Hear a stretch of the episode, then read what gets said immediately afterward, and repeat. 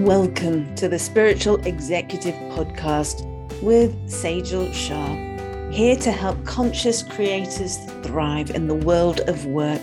They find their bliss by allowing the best of themselves to shine. In today's episode, I'm going to talk about how do I loosen the Velcro from a challenging work relationship. Here's a situation you have a colleague who blocks your every move. They cast an unpleasant energy wherever they go. It's their manner, it's the way they communicate, it's about how they make you feel. It seems like they cast a literal shadow over what you're doing. Their approach and interaction with you is highly critical, and it feels like they are tying your hands so you can't do the job you were hired to do.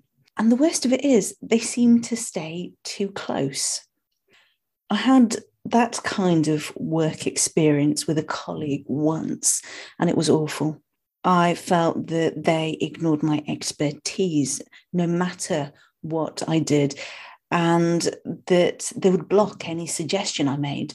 I remember one conversation where they started interrogating the person who'd replaced me in my previous role in a different department. And even though I carried all of that knowledge with me into the new role, they didn't ask me. They asked this person who'd only been one week in that job all the questions they should have asked me. It was like I felt, it was like I wasn't there and they were purposely ignoring me at first I thought maybe it's me. Maybe I'm the one who's doing something wrong. And then some months later, I was in a training meeting, and out of nowhere, colleague after colleague started describing this person in a similar way about how difficult they were and how unpleasant it was to work with them. I was really surprised at that. I didn't expect it to be wholesale all round the room. And it turned almost into a therapy session, which wasn't what I was expecting in the workplace. The worst of it was that this person would find me even when I was on my downtime. I remember some mornings when I'd be walking from the train station into the office, and somehow she would appear by my side at that moment and I couldn't help thinking, why did you not keep your distance? I really want my space, not to have to think about you, even in my own downtime. So let's go back to the word Velcro. Why did I use it? Loosening the Velcro. Velcro is a very specific material. You've probably used it many times. Velcro works in a way that you pull at it, and at a certain point, part way along, it just separates. And you don't have to take all of it off, all of it separated, it just comes apart. The person who invented Velcro was a Swiss man in 1941, George de Mestral. He was on a hunting trip and he noticed what was happening with the burrs from a burdock plant they would attach themselves to his clothes and even his dog's fur. And what he noticed was that these burrs had lots of little hooks on the surface. That is the clue to this situation with your colleague. They have hooks that find their way into tangling with you.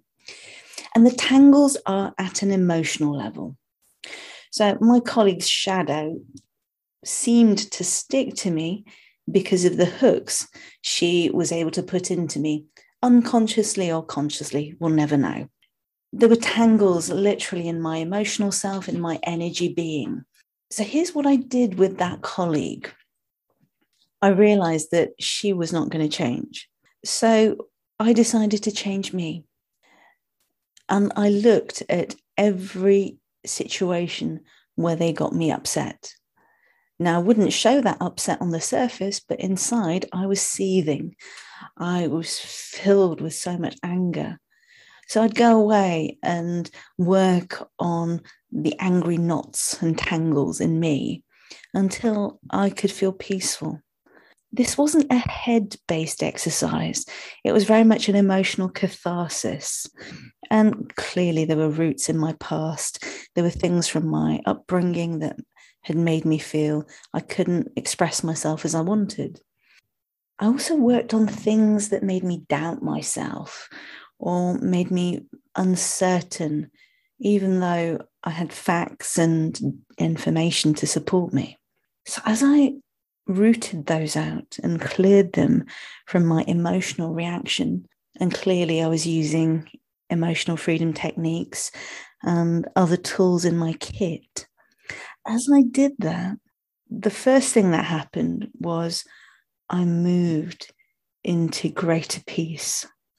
Even when this colleague went off on one and behaved as they had been doing all this time, it didn't affect me as badly as it used to. And then the rest of the time, I would affirm my freedom. And again, this was from my heart, not from my head. The net result was that there came a point where we parted company. It was quite funny. At a similar time, they went off on leave. They were about to have a baby. And I'd already decided, I'd already handed in my notice, moving on to a better job I'd found. In that situation, I didn't have to clear everything. I cleared enough. And if you think of how Velcro works, you don't have to use force to take every tangle out. There comes a point where it just can't hold. The benefit of that peace and calm moved forward with me. And even the remaining weeks and months of time spent with that person, I felt calm in the face of their dysfunction. I remember thinking at certain meetings as they stammered and took very long to respond to things that were simple, how they didn't highlight their skill set particularly well. With that calm, I was also able to spot opportunities and my creative energy returned so that I could problem solve for my own benefit this is the real brilliance of this approach. Not only do you free yourself, but you also have a clarity of mind to move forward in your life. And your work doesn't have to feel like it's holding you back and trapping you. This might sound like it would take a long time. This is going to depend on the number of tangles that you find yourself connecting with and the number of tangles you have in your own being. For me, this was a pivotal working relationship and a lot changed as a, as a result of it. In other situations, it might be that there's a small amount of work needed and that is enough. It'll depend on how enmeshed you are. The brilliance of this is the peace and the freedom that emerges. I hope you've enjoyed listening to this podcast. Sign up on the right for alerts for new content. I look forward to sharing my ideas with you another time.